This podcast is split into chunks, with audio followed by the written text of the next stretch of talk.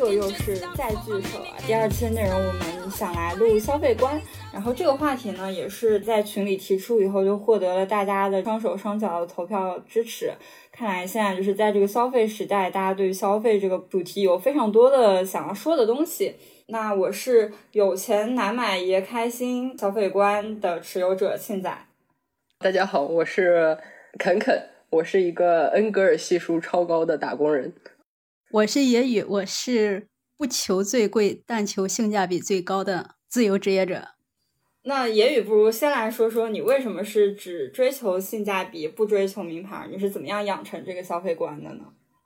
这跟养不养成没关系，主要就是因为穷。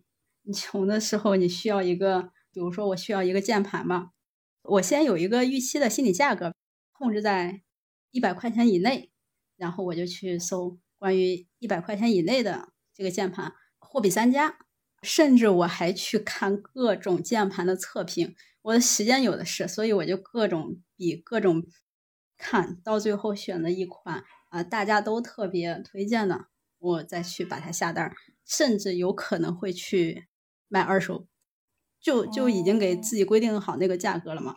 但是我还想要一个好的，那么就只能去买二手。知道吗？你刚刚举的这个键盘的例子，我有跟你一模一样的经历。因为我之前这低头工作，我用笔电工作嘛，然后我拿出来说那颈椎曲度反弓，就是不能再低头工作了。然后我就想说我要支一个架子，我买一个键盘这样子。结果我就在这个选键盘的路上垂直入坑了键盘，就是因为你知道机械键盘它有各种各样的，呃，就什么轴啊，什么键帽啊，对对对，什么就各种。然后我就直接垂直入坑，在我的生活里面，呃，就增加了一笔非常大的开销。所以你有几个键盘呢？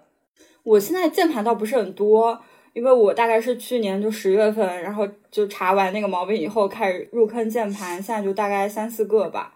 哇哇，你我觉得你应该入坑一个那个升降的办公桌，或者是笔记本支笔记本支架。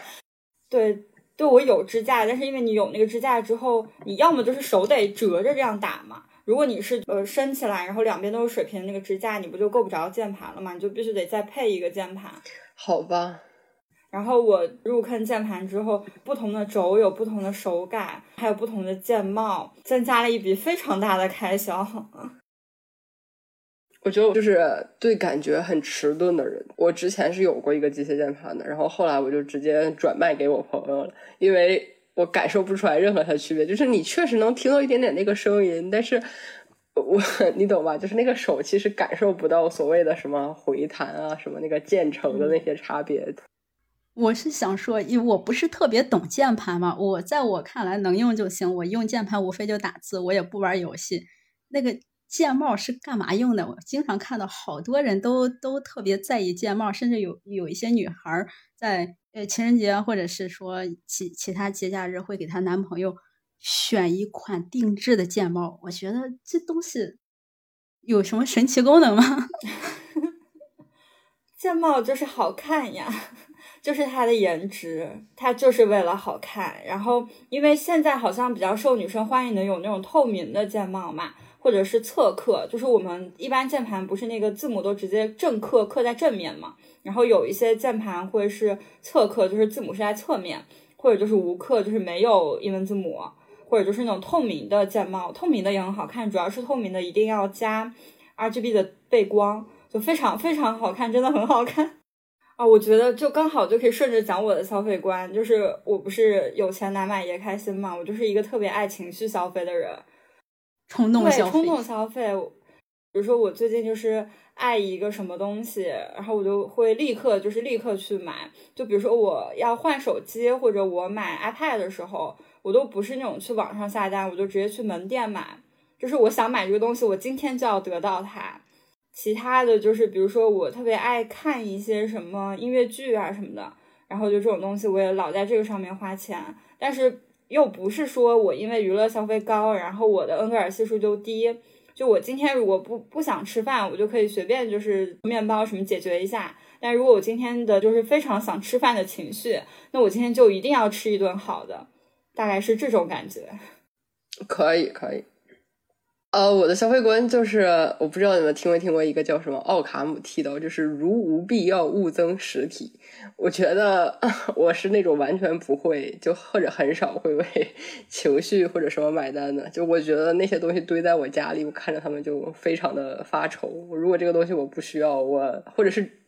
仅仅是偶尔，可能几个月才需要一次，我就是宁可不买，宁可几个月就稍微别扭一下这个样子。所以我很多钱都花在了吃饭和日常用品，呃，就生活用品上。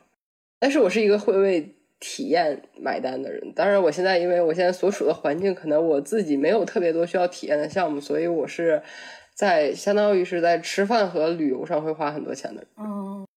那你平时的一个花销构成是大概是什么样？就是你会一部分拿去吃饭旅游，然后一部分储蓄这样子吗？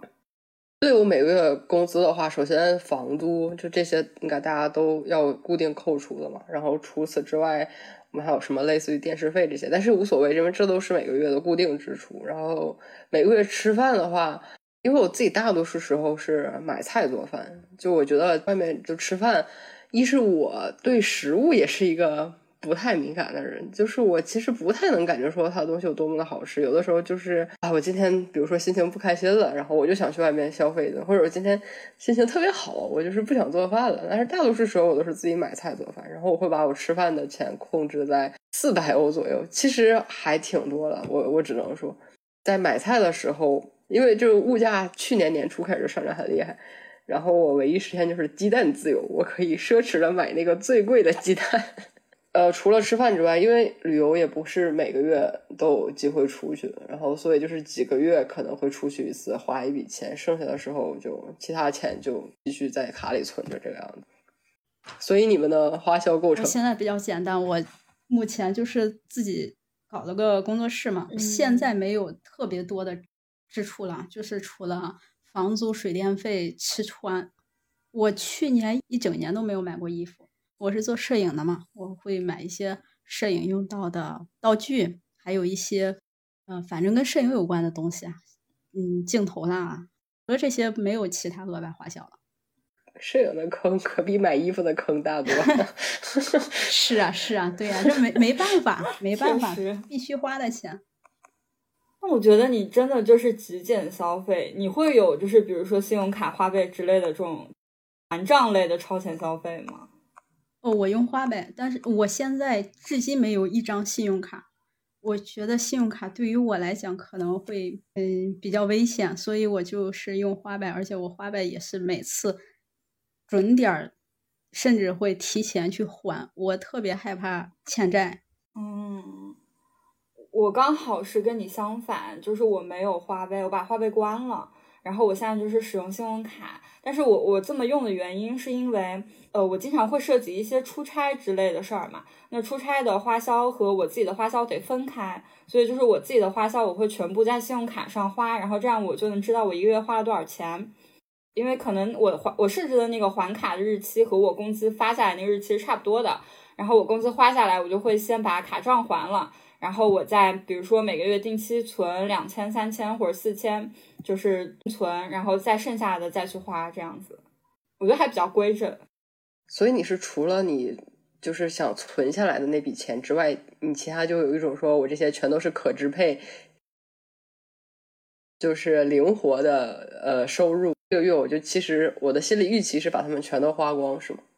嗯，哎，其实是这样，因为我是一个就是比较容易。冲动消费的人嘛，那我冲动消费的时候，我就不太会想说，就是这笔钱能不能花，所以我就是相当于给自己卡死，比如说这个月我能除了我储蓄和我还出出去的钱，我能花多少？确实，我这样很有可能就花到最后几天就是不能再花钱了，我就会被迫 减少我的花销，就自己在家做饭，或者就是不去一些什么其他的开销，就是那种什么五毛以上的活动不要喊我之类的。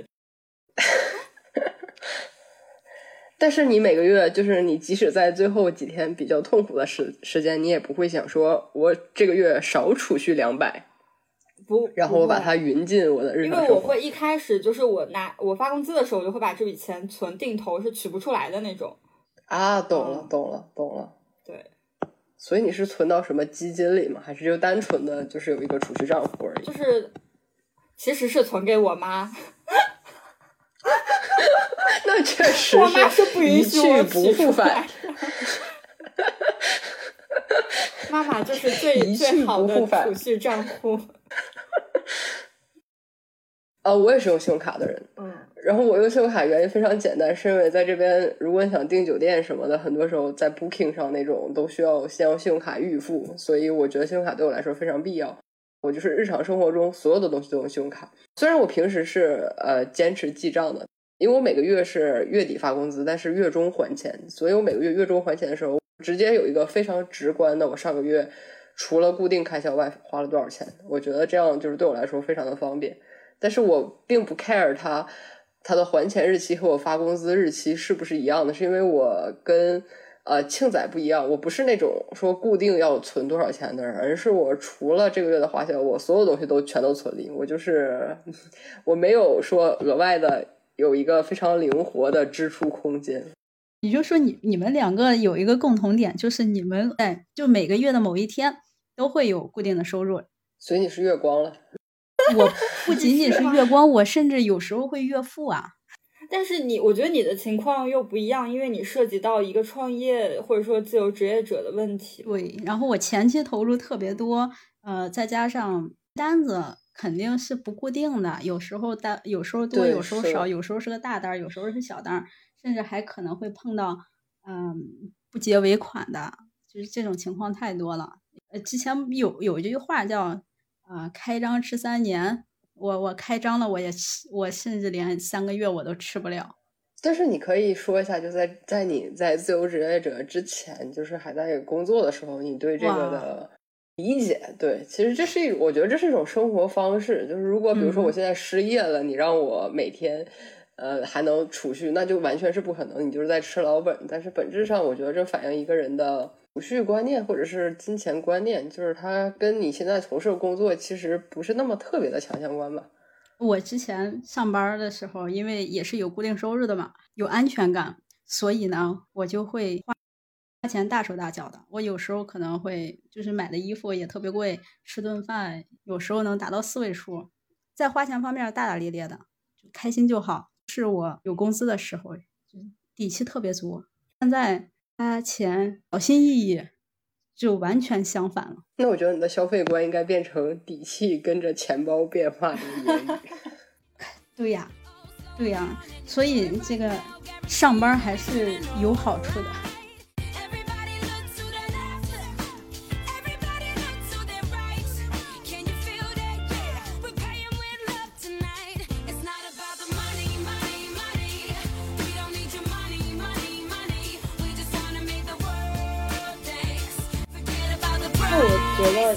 刚说的，你上班的时候可能会，呃，一顿饭吃四位数。那你整体，比如说你买东西上面，或者说就是吃饭什么的，的这个是消费习惯是什么样的？就是你比如说买东西，你一个月，呃，会确定说要买几样东西都是生活必需品，还是说就是也是种草拔草这种必需品？我一般嗯不会说是我固定买，就是。一些生活用品我用完了，什么时候用完什么时候买，就是我也不会，诶，专门等到的那种打折的时候囤好多东西，一般都是什么时候用完了什么时候买，只要是续上就行。相对来说，我更是一个活在当下的人。现在年轻，能跑能颠，我想出去玩，我就我的钱出去玩就好了。我害怕等我可能以后有了更多的钱，我在想去出去玩的时候腿儿都走不动了。我比较害怕那时候会有遗憾，所以呢，我现在呃想干嘛就干嘛。嗯，吃饭吃四位数，当然不可能天天吃，就有时候可能呃心情好了，或者是说也不是一个人，就是跟跟几个朋友一起，我们就一起去去去吃顿大餐。那你去年买过最贵的东西是什么？非常好奇。去年买的应该是镜头了，最贵的。你不要说跟摄影有关，因为这是这属于你的工作，不跟摄影有关，但是最贵的。主要是因为我想说跟摄影有关，我怕我的相机价相机相机的价格还没有你镜头的零头高，显得 显得我的相机太 low 了。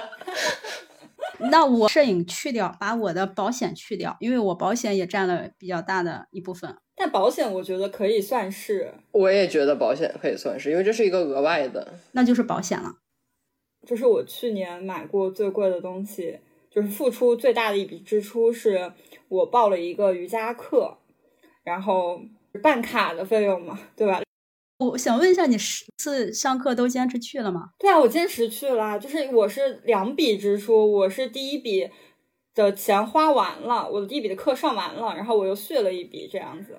那你有没有为为这个瑜伽课买一堆 Lululemon 啊？我有，我 我真的有。我我其实很极端，就是我买了几套 Lululemon 之后，我又上一六八八买了好多零零散散的东西。然后我其实觉得这个瑜伽课或者说它附加的额外支出就是一些什么健身的用品嘛，这种还挺挺值得的。因为我身体不太好，我硬件不太好，就是我刚刚不是说我颈椎有问题，然后其实我脊椎也有，我是那个拍 CT 照出来有 C 型侧弯，然后我就是什么腰腿什么都不太好。然后我练了瑜伽之后，我就觉得就整个人感觉轻松很多，就不然的话，我其实定期都要去推拿什么的，我觉得就是。那是为自己健康的一笔投资吧。你的瑜伽课频率是每周一次？我相当于是报了呃私教和小班，小班的话可能就是一个一一次课是四五个人，然后我差不多就是一周去上两到三次小班，然后上一次私教这样子。还挺好的，还挺好的。就是让我整个身体，让我的肉体得到了一些舒缓，我现在非常感恩它。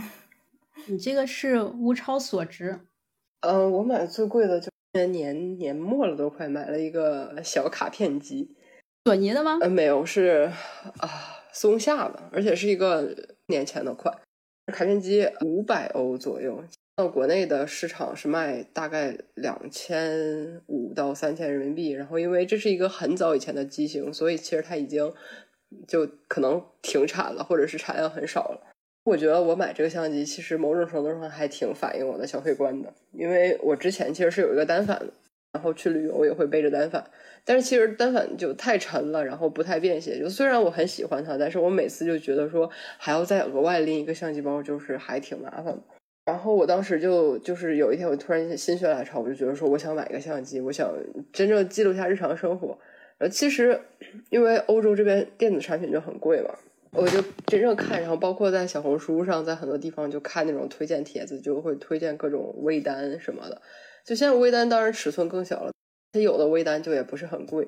但是我就一想到说，你如果换一个长焦镜头，它依然很占地方，我就觉得说不，我还是要遵从我自己内心的意愿，我就只想买一个可以随时随地拿得出手，然后包括可以记录我在。呃，旅途中的风景的，然后最后我就选了一个索尼黑卡七的平替，就是一款松下的。我买相机这个事情，我也是纠结了一周，然后不断比较各个型号。过程中你也会看到有一些可能物美价廉一点的微单，但是后来我还是理智战胜了情感，买了我自己最需要的东西。然后我就对它非常的满意，我非常的喜欢它，它非常的小巧。哎，我看你拍那。照片还是相当有感觉，你看质感很好，对吧？看吧，我被我被这种摄影 摄影从业者都赞赏了，是的，得到专业的认可。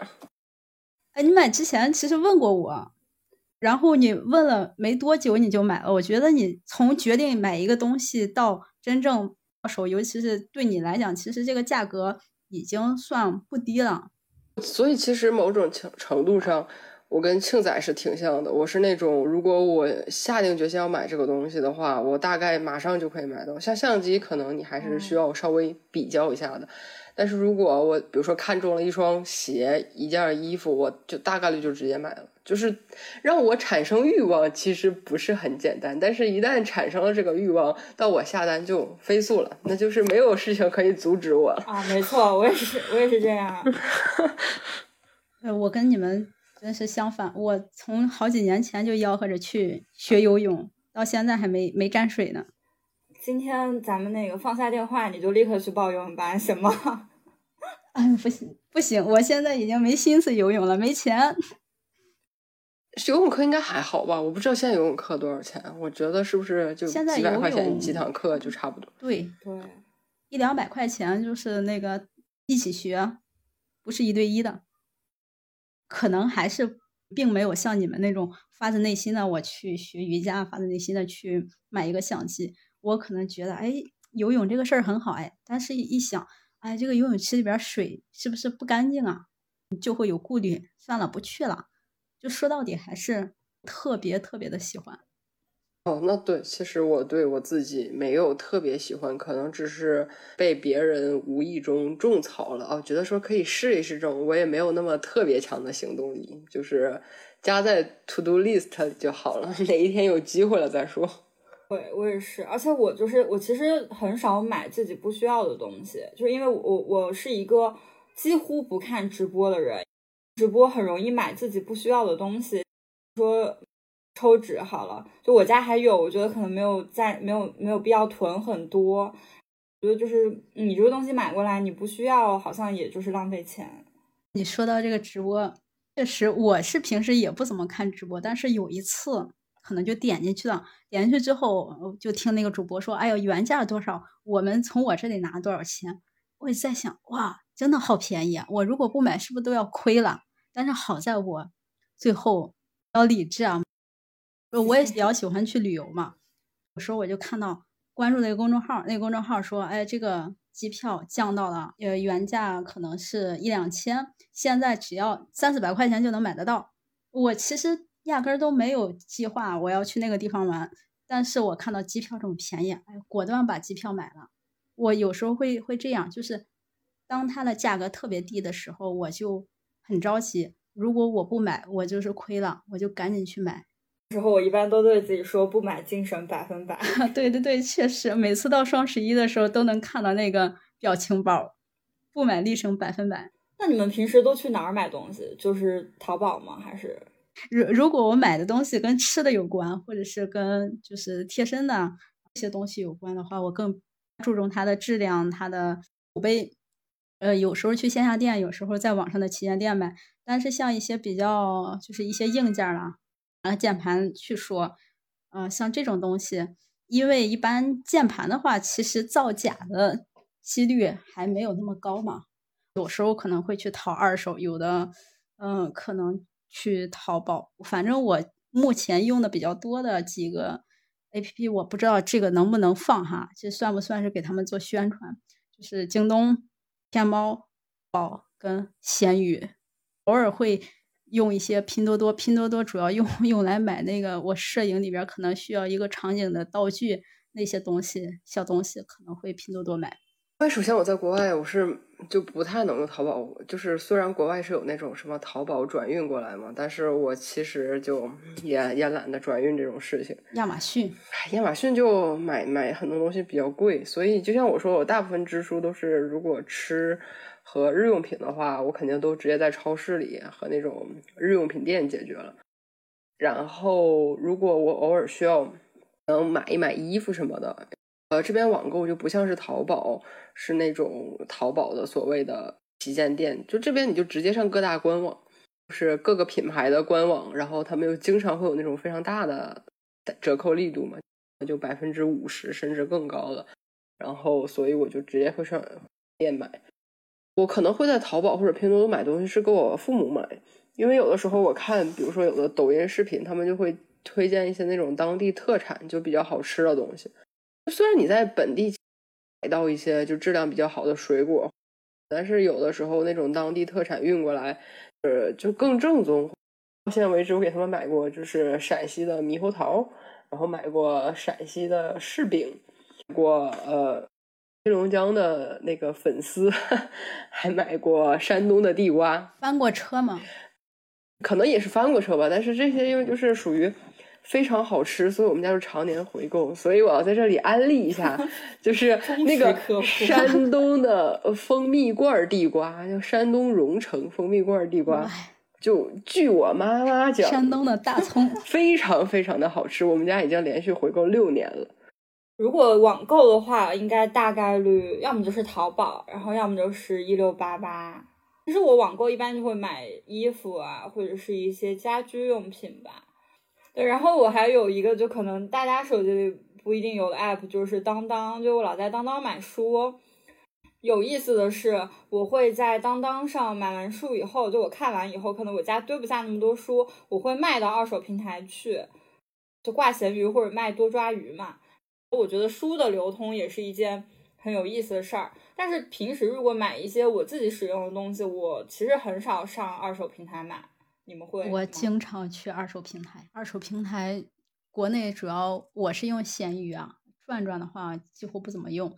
我觉得我胆子挺大的，我好多电子产品我都是用在闲鱼上买，还有买票。买票其实说白了就是黄牛票嘛，有时候抢不到就就去闲鱼上买票。我目前买票没有坑过，买电子产品也没有被坑过，但是其实上面骗子挺多的，只能说我的运气比较好。像我现在用的电脑，嗯，就是 Mac Mini 嘛。我就是在上边买的，然后还有我的显示器也是在呃闲鱼上买的，我的键盘、触控板都是在二手平台上买的，目前还没有翻过车，希望我的人品继续发扬下去。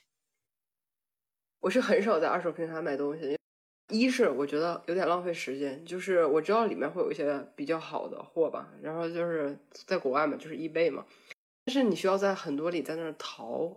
淘出来好货，我觉得这是一个特别耗费精力的过程。就是我会觉得，我宁可多花一点点钱，我不是说要节约我的时间，而是节约我这个精力。我就很不喜欢这种比较这种的事情。第二一个非常重要的原因，就是因为我有洁癖，我就特别讨厌用别人用过的东西，所以我就我自己几乎没有东西会在二手平台买，然后我也。很少会在二手平台上卖东西，但是其实，在国外你就会发现，在德国有很多很多二手交易的，就是比如说在微信群，然后在我们这个本地的这个学生学生所在的大学的微信群，大家就会说，哦，我现在回国了，我要出什么东西，然后所以很多人就会把这些东西流通起来，就可能出锅呀，出甚至包括出沙发，然后就这么一手一手的流通。其实某种程度上。是一个很环保、很节俭的方式，然后包括德国人，他们经常会在外面摆一个箱子，然后上面就是写着说赠送，然后里面就会放着一些他们不需要的东西，你就完全可以路过那儿，然后你就捡走你需要的。但是，所以我就是我既不喜欢买二手，然后我觉得因为我买的东西都是我自己需要的，所以我也没有什么出二手的可能。我就是这种跟二手平台。基本上是，呃，绝缘的关系。那如果就是你觉得在二手平台上买一些全新的东西，你可以接受吗？或者说买给别人，它标明了说是全新的？因为如果它的价格跟全新的产品价格一样的话，我干脆我就要去官网上去买了，毕竟有保证嘛。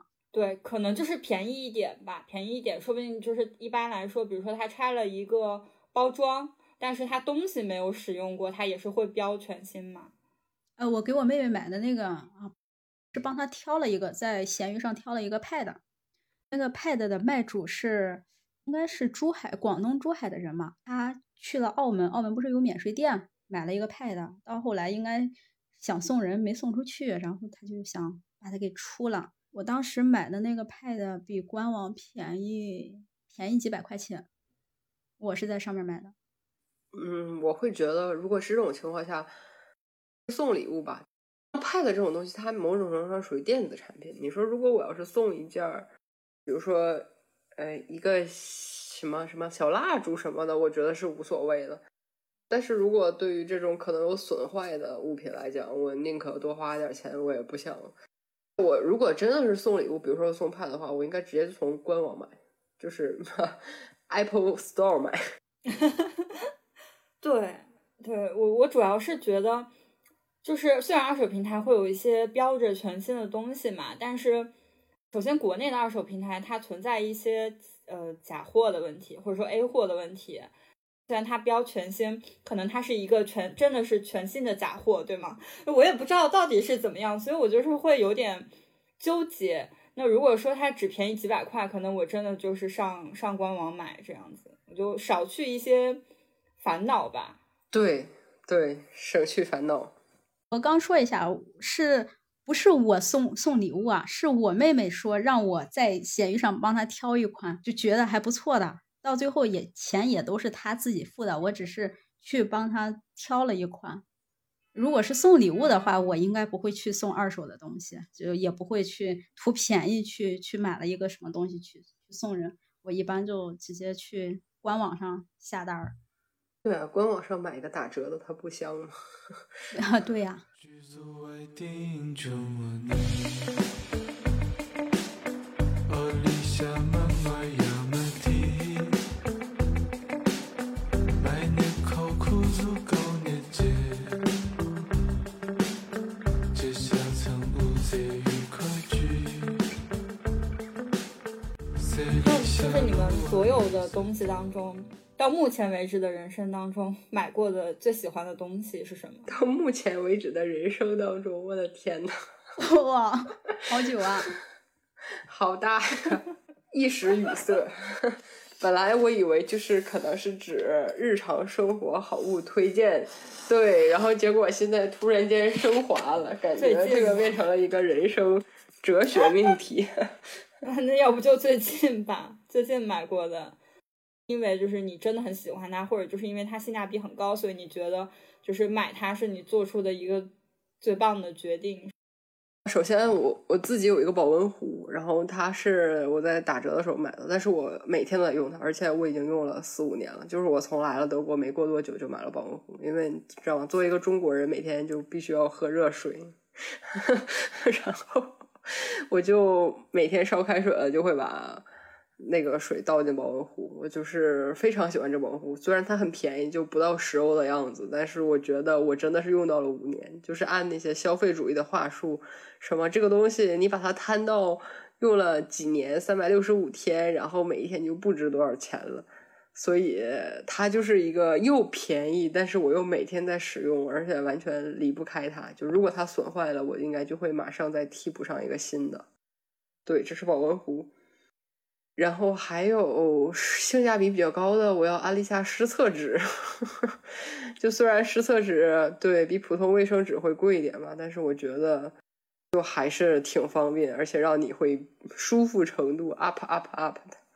湿厕纸真的很好用，就是它是能让你最小程度获得人生体面的一个东西。是的，是的。空气炸锅我是去年买的，大概是去年年初买了吧。我觉得这个也对我来说很方便，因为我们就是那个烤箱，就是那种很大的烤箱，然后有的时候我只想热一点食品的时候，如果我加热整个烤箱，我觉得会耗费太多的电了。然后空气炸锅就是那种，呃，一个人吃的话，就每次少放点东西，然后加热个十到十五分钟，我觉得特别的方便，而且你也不用看着它，就。空气炸锅是一个 我的幸福来源之一，呃，包括其他的，我会说我的苹果全家桶吧，我真的是非常爱苹果这个公司，我 我觉得无论是手机还是耳机还是手表还是电脑，就是每一样我都用的称心如意，我就是每天不可对不可或缺。我的手表是在我买的时候它就已经是旧款了，但是我用它跑步，然后。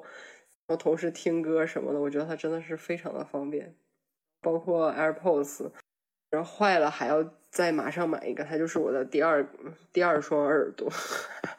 然后我的我的电脑也是用了五年多，依然丝滑无比，我真的是每天都都非常的爱它。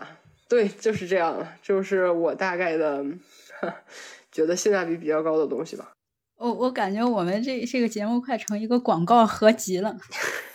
如果苹果公司愿意给我们打钱，我们也是欢迎的，对吧？我真的被种草到手表，因为我也是苹果全家桶，然后我现在就是有耳机、手机、电脑和 Pad 嘛，我就一直非常想入手表，但是我因为我之前没有健身的习惯，然后我是从去年 Q 三才开始那个健身嘛。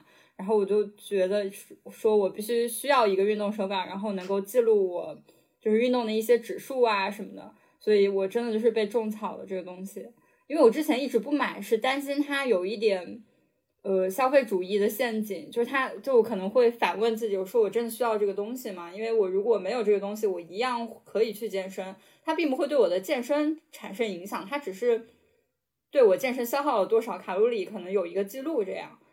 然后我买到的最喜欢的，其实最喜欢的是我的音箱。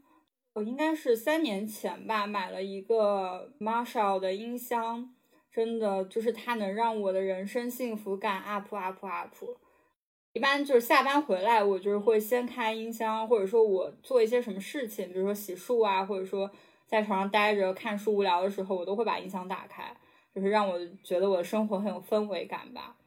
然后买到性价比最高的床上四件套，首先它是六十支的。就是不知道你们对这个支数有没有研究？就是六十支一般都是比较密的支数，一般就是淘宝上你买这种四件套的话，你只能买到四十支的。然后支数越高呢，就是它整个触感就越舒服，颜色也很好看，就是很简单但是又很好看那种颜色。关键是它四件套一共只要六十几块钱，而且质量非常好，这就是我对自己最得意的一件事儿。我觉得我可太会买了，我就发现了这个宝藏。我觉得我就是那种身体各个部分都很不敏感的人。我自己的床品，我就直接在宜家宜家买的。当然，因为是宜家买的，然后也比较便宜，比较划算。我就是我感受不到它舒适还是不舒适，你知道吗？我就是毫无感觉，我好像自动就会屏蔽掉很多很多东西。就在我看来，就是我套上一个床笠、床单，只是因为我需要它而已，我完全感受不到。是六十支还是四十支还是什么的这种，所以我觉得这些我的钝感，我间歇性的省了不少钱。我发现了，确实我就是因为太太会感受，而且我就是我也入耳机的坑嘛，就是我除了 AirPods 以外，因为 iPod 我是觉得跟手机用一起真的很方便，而它会朗读那个你 App 内的讯息，我就非常需要这个功能。但是，一般我之前听歌什么的，我会买那种头戴式的耳机。然后，头戴式的耳机它其实又分不同的款嘛，就比如说监听，然后还有一些非监听款的，它是对歌曲有一些重音或者高音的修饰。然后我就很爱买这种东西，就每个耳机的侧重点都不一样，就为此花了很多钱。对，其实我还挺羡慕，挺羡慕你们这种人。真的，我听戴耳机就真的是听个响。我买 AirPods 就是因为它跟我手机的生态系统最匹配，然后我也有一个音箱，我的是那个 Bose，某种上我感受到它好像比我的手机功放出来的效果好一点，但是好太多吗？我也没有感觉。然后键盘我也是感受不到 那个那个机械键盘的快感，就是我好像生活中这些感受比别人少的太多了。听你讲完，哎呀，天呐！我懂他说的那个音箱，我之前也是特别喜欢用音箱，我更喜欢外放，不喜欢戴耳机，因为我戴耳机时间久了耳朵会疼。后来好像是被邻居敲门了吧，投诉了。对对对对，然然后就长记性了，就不怎么用了。说回耳机啊，戴耳机跟外放的时候，耳机会带给你更多的细节。对，对，没错。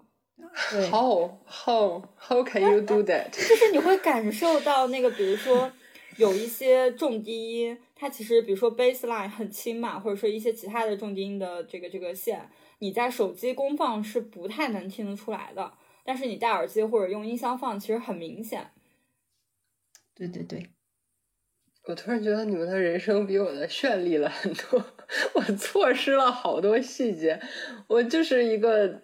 滤波器，我有个耳麦，就是之前学生优惠，就是买苹果电脑给的那个 Beats，然后我也就随便带一带，它只是一个耳麦而已。不过 Beats 好像确实没什么。我突然很好奇，就是你不是用 AirPods 吗？然后呃，是我不是推出了一个，就是你用那个 Apple Music 听歌的时候，它有一个头部空间追踪，那个你能感受到差别吗？感受不到。就是我不知道这些东西有什么用啊！我一直以为这些东西就是比较花里胡哨，或者是诸如此类的。我从来没有感受过差别，但是我能感受到左声道和右声道吧，这个我还是能感受到的。可能有有点问题。而且，比如说，作为一个东北人，就是说东北大米好吃怎么样嘛？就比如说，在我家里，然后我妈妈就可能她会觉得说，对，有的时候啊，这个米就好吃，那个米就不好吃。就是我是那种出去上大学，然后吃到那种很难吃的米，他们都说哦，这个米好难吃。我说是吗？不都是米？我也尝不出来。北大米真的很好吃，你们吃过老娘舅吗？就是那种，我觉得老娘舅的米呀、它的那个米是所有快餐品牌里面最好吃的一个米。我尝不出米多么好吃来，但是我知道高原上的米都特别难吃。就是你去呃贵州或者是去新疆、西藏这些地方，你吃不到好吃的米，它是米做不熟。啊，高压锅搞一搞。因为我本身不喜欢吃大米嘛，我是面食爱好者。啊，反正就是简而言之，如果你的生活像你的身体像我一样充满了钝感，你就会省很多钱。那野语说说你的这个最喜欢的物品。我最喜欢的物品，我去年买的，它不是个硬件儿，它是个软件儿，是一个软件儿，但是你需要去买它的会员嘛，它不是免费用的，叫易购软件儿。它能牛逼到什么程度？就是你电脑上在哪哪看到的照片，你只要是把它给一拽，就能拽到这个这个软件上去，就是分门别类的去存照片、存图片。然后像食物的话，我是去年五十块钱买了个小电锅，用了一年多，扛在了现在，现在还能做饭。我觉得五十块钱能买个电锅已经很牛了。这是我目前能够想到的两个性价比最高的，又便宜又好用。啊，那说到这个，我还想补充一下，就是我觉得高压锅性价比也非常的高。高压锅我我不敢用高压锅，我也不敢用，我真的非常害怕高压锅，好害怕它下一秒就要炸开。如果你们怕的话，其实你们可以买那个电高压锅嘛。这边买的就是那种比较经典的，当时也不是小时候看到那个有一个阀儿的那种，但是呃，反正是机械式的嘛。我觉得真的好好用，好方便。哎，比如说炖一个排骨，然后炖一个牛肉，要炖三个小时、四个小时那种，因为才这样你才能把它炖炖的那种软烂一点嘛。我觉得高压锅就直接上半小时就就结束，所以我还挺喜欢吃，我挺喜欢用高压锅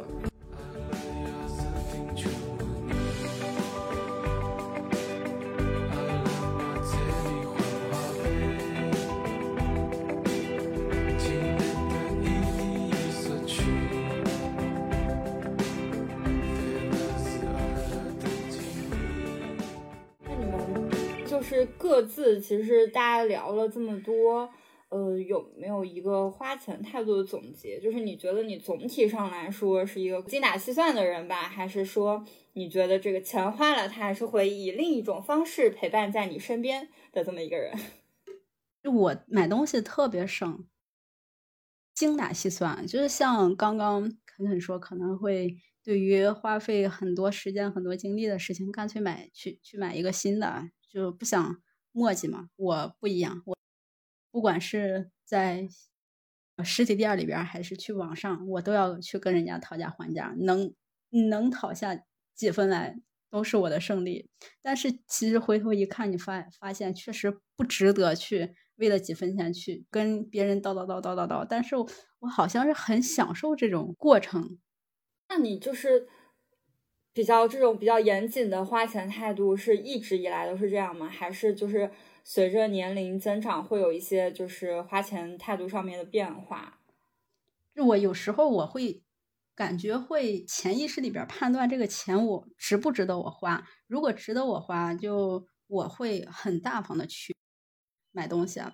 就还说我那些摄影器材吧，其实有一些东西不一定非必不可少，但是我觉得哎，有一个好像是更能够提提高我这个工作效率啊，或者是能够拍出更好的图片来，我就会花一万多去购入一个新的镜头啊，或者是干嘛。就在这方面，我先会去想一下这东西值不值。如果值的话，我可能就不会去抠抠搜搜的去特别较真儿。但是像有一些东西，一些恰恰一些小小的东西，我会很在意它的价格。我觉得我买贵了就是吃亏。其实我随着年龄增长是会有花钱态度上的变化的。就是我年轻的时候更爱花钱，就是我爱花钱到什么地地步？说我大学的时候或者刚工作、刚出来工作的时候，我其实没有什么储蓄的习惯，我就会一个月就把一个月赚的钱都花掉，然后甚至可能还会欠一些花呗之类的。我会就很爱出去玩，就出去吃饭什么的。我记得我有一次就是出去玩，然后我甚至请我隔壁桌就我不认识的人，然后请他们喝酒，就是这种爱花钱到这样的地步。但是逼呀，庆仔！就是随着年纪增长，可能就是明白赚钱是一件不容易的事。这个社会，这个工作对我做了什么？就是我，我后来就觉得说赚钱还是挺不容易的，就还是稍微珍惜一下自己的钱。对，就是变得没有那么爱花钱了。我觉得呢，我的态度就是该省省，该花花吧。但是大部分时间都是该省省。我是属于，就像我之前讲的，这个东西我不需要，我应该就不会买。但是如果我需要的话，我可能也也会懒得说比较，一定要寻找到一个全网最低价，而是在我需要的时候就马上购入。然后可能会买一个质量好一点的，就是相对来说比较贵一点的。但是我会想把它使用很多年。我现在还有很多衣服都是我我就是买了很多年，但是有的时候因为可能一年也穿不了一两次，所以就还其实很新。一直都不理解那种在淘宝上会买很多就是不太贵的衣服，然后每季都扔掉的那种，所以就是完全跟我的消费习惯就是不一样的。我就是会觉得，当一个物品你买了它之后，你使用它，然后使用的越久，你就会跟它产生某种连接。当然，衣服这个东西是会穿坏的，但是还有很多其他东西，如果它不坏，我就会一直用它，我就会很喜欢看到这个物品的岁月的痕迹。嗯，对，一个题外话就是，比如说我的手机是不用手机壳的，而且也没有手机膜，然后每次摔都会。在这个手机上产生很多细小的磨磨损，某种程度上我还挺喜欢这样的。我不太喜欢这个东西，当我使用完了之后，它看起来还跟就是至少外表还看还跟崭新的一样。我就很喜欢我在它身上留下的那种痕迹的感觉。我一八年买的电脑，现在还贴着膜呢。可以，我也没有贴膜。是我觉得手机贴膜就是你你说那个苹果它更新这么多代，把你的手机的屏幕体验感做那么好，它不是让你贴膜的。就是我秉持着这样一种观念，我觉得你应该自己去感受这个屏幕，所以我就一直没有贴过膜。我是经常掉手机，我的手机如果没有我的膜，我得换好几次屏。但是很多人就讲说啊，如果我没有对啊，就像言语说的，如果没有我的膜，我会换好几次屏。但是你的 膜跟你的屏是一个价钱吗？你的那个脆弱的膜它会碎，但是你的屏它其实不一定会碎啊。我其实 屏很少碎，也是我觉得现在更新换代，就是你那个手机越新以后，那个屏幕其实好像真的很难碎。比如说我最开始用那个嗯 iPhone 六或者 iPhone 八的时候，就是经常那个时候可能还贴膜嘛，然后是膜碎了，但是屏没有碎。然后后来我就不贴膜了。之后，其实我发现我偶尔掉到地上，我的屏幕也并不会碎。我就想到了我的 AirPods，我不是之前我的 AirPods 二用了三年，对，用三年半，然后我的 我的耳机盒就被那个公交车碾碎了，我就非常非常的心痛。其实是可以到了更新换代的年纪，但是我会觉得说。我没有宣判你的死亡之前，你怎么你这个掌控欲太强了，好霸道，好霸道啊！对对对，我觉得对，这就是我想掌控我生生活中、我生命中物品的寿命，某种程度上，就是如果它真的是。它比如说它就坏掉了，我觉得可以。但是这个是我导致，人为原因导致的，就我对于一件东西，如果我新买了它来，它坏掉了，我可能会觉得，哎，好可惜啊，我还没用呢。但是如果我用了好几年，它坏掉了，我会很伤心的。我觉得跟我同甘共苦这么久了，对啊，结果居然啊，落到了坏掉了。虽然可能是已经寿终正寝了吧，但我还是觉得挺难。挺难受的，嗯，那你们就是生活当中有没有一些东西，就是让你愿意一直为它付费？体检嘛，愿意为体检付费的。而且我更希望我这个费是白付的，什么毛病都没有查出来。OK，没关系啊，太好了。肯肯说付费吧。哦，就是我一直以来是买那个呃，是订那个中央国家地理杂志的，就是即使即使现在我已经很久没有回去，但是每年我我爸我妈都会替我买，然后就会一本一本的，每月一本嘛，然后收到，然后就放在书架上这个样子。就是我觉得我回国会看，但是现在已经攒了好几十本了，就只能慢慢看了。还是蛮有毅力的。对，是这样的，就是到现在还在坚持为一个实体杂志付费。我好像没有什么一直付费的，就是可能就是一些文娱消费吧。我的小破站一直付费呢。哎，对，没错，一些会员软件儿，哎哎啊，这个我知道，你有一个肯定付费了，你们两个肯定都付费了。然后我不信，肯定有，说就是那个 Apple Cloud 啊，啊同意，那同意，确实，确实，苹果拿 捏人心还是有一套的。我现在已经准备升级到那个什么五五百啊，不是，我不知道，我现在就是，我现在我看一眼啊，我现在是什么的？哦，我现在我应该是那个第二个 level，就是第一个 level 我存满了，然后我现在是两百还是多少？那我还是我应该是要升级到两百了，应该是。我五十 GB 是满了的，对我要升级到一个月二十一块钱人民币，二百 GB。真的很贵，二十一，有一说一，真的很贵。说起这个，就是我的各种网盘，我我会为它一直付费，就特别是百度网盘，因为我用百度网盘比较早，所以我的那个网盘里面存了我各种各样的东西，我没有办法不为它付费，因为我不付费的话，我就超过了那个容容量的范围，因为我存了很多，一个是图片，然后还有就是我。因为我做这个行业，我是按项目嘛，然后每个项目结束，我会把项目相关资料存进去，然后我就可以在电脑上删掉了。还有就是什么电影啊、影视剧什么的，我其实本来一开始存硬盘的，但是我存了两个两 T 的硬盘，存满了，然后我就说那只能放在网盘上了，所以就存了很多这种东西。那你们就是会有节日消费吗？就比如说，呃，情人节，如果存在情人节的话。和另一半就是互送礼物啊什么的，或者是什么呃过年过节，我觉得买点东西这种就好像还蛮普遍的，就是一些小节日吧，圣诞节什么的。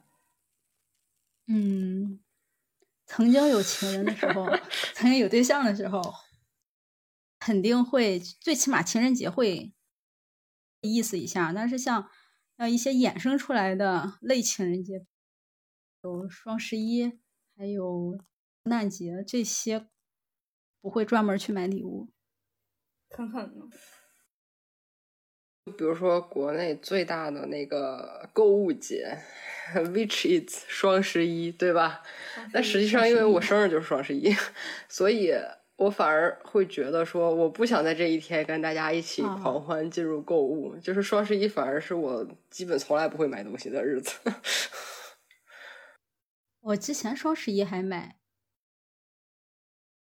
其实有一些认识的人可能会在某些购物平台的内部，他会放出一些小道消息，就是说，呃，几点几刻确实特别特别便宜，然后可能那个时候会买。像其他的，大部分，尤其是现在双十一有点变味儿了，就是先抬价后降价，你跟平时买没有什么。而且我觉得现在就是消费节太多了。就比如说我双十一不买，我还有双十二；双十二不买，我还有年货节，我就可以等到我需要这个东西的时候再买，就没必要卡着那个点儿去消费。对对对，我还是就是什么东西用完了，我那个时候就去买，不会刻意的。但是说到囤东西，不会囤很多，什么五五瓶洗发水，然后十瓶。什么十瓶洗衣液这种，我就是会永远家里有一个多余出来的一份就够了。但是说到囤东西，就是因为之前可能可能一些疫情的影响，就是我有很多上海的朋友，就是原本是没有囤东西的习惯的，然后但是过了那个那个时间以后，他们就开始有意无意的会多买一份儿，就不是说囤很多，但可能他原本准备买一瓶，他可能会多买一份儿，就是这个肯肯应该还好，就是我不知道大家会不会有一些这样的影响。呃，欧洲疫情刚开始的时候，当时超市里也是没有没有那个卫生纸，你就你都不能理解为什么疫情最开始先没有的是卫生纸，然后我也是 买了很多体卫生纸，然后当时还说啊会不会什么要封城还是怎么样的，然后我买了很多罐头，就是二零年我买的罐头到现在都没有吃完，当时罐头保质期也比较长嘛，所以我真的是觉得。当然，因为最后也没有真正说封城，然后包括超市也不让去什么。但是我真的觉得囤货这个事情就是很违很违背人性吧，我就很很很讨厌囤货，还不如囤钱，对吧？野雨会囤东西吗？我几乎不会囤东西，就是马上就要放开的那段期间，我那个时候就已经隐约感觉到可能要放开了嘛，我自己买了。当时买了三十个 N 九五的口罩，嗯，然后把那些一些药买了，买了也都是一个人也一人份的，还有买了三瓶五百毫升的酒精，就这些了。这算囤吗？呃，确实现在除了药都已经用完了。但是我觉得你还挺就是会提前设想，我觉得可能不太算严格意义上的囤吧。当时那会儿，我就是甚至连药都没有买，就我什么都没有买。我最后就是药是我室友接济给我的，因为他提前买了很多东西，然后我就我就说那到那个节骨眼儿了，他然后我就蹭开始蹭他的药，因为我自己什么都没有买。对我我觉得“囤”这个字儿就是可能它是大于你的使用量的时候才叫囤。我个人觉得正好是我的使用量，不算囤。但是算算提前未雨绸缪。嗯，那其实我们聊了这么多，呃，我觉得消费呢，就是不管你买什么东西，不管是它便宜还是贵，就是你买这个东西的时候，你当下获得了快乐，然后它又对你来说不是那么废物的东西，就是我觉得都是可以的。总体来讲还是量力而为吧，尽可能的少超前消费。我觉得。其实消费，呃，为体验消费还是挺重要的，因为你可以用钱换到很多工业上的商品，但是那些体验却是成为你自己可能比较珍贵的回忆。好啦，那我们这一期关于消费观的话题就聊到这里。如果大家对于我们的音频有什么样的想法，或者你自己有一些特别的消费观想要跟我们分享的话呢，可以在我们的音频底下留言啊，也可以私戳我们来一起探讨这个话题。那我们就下次再见啦，拜拜拜拜。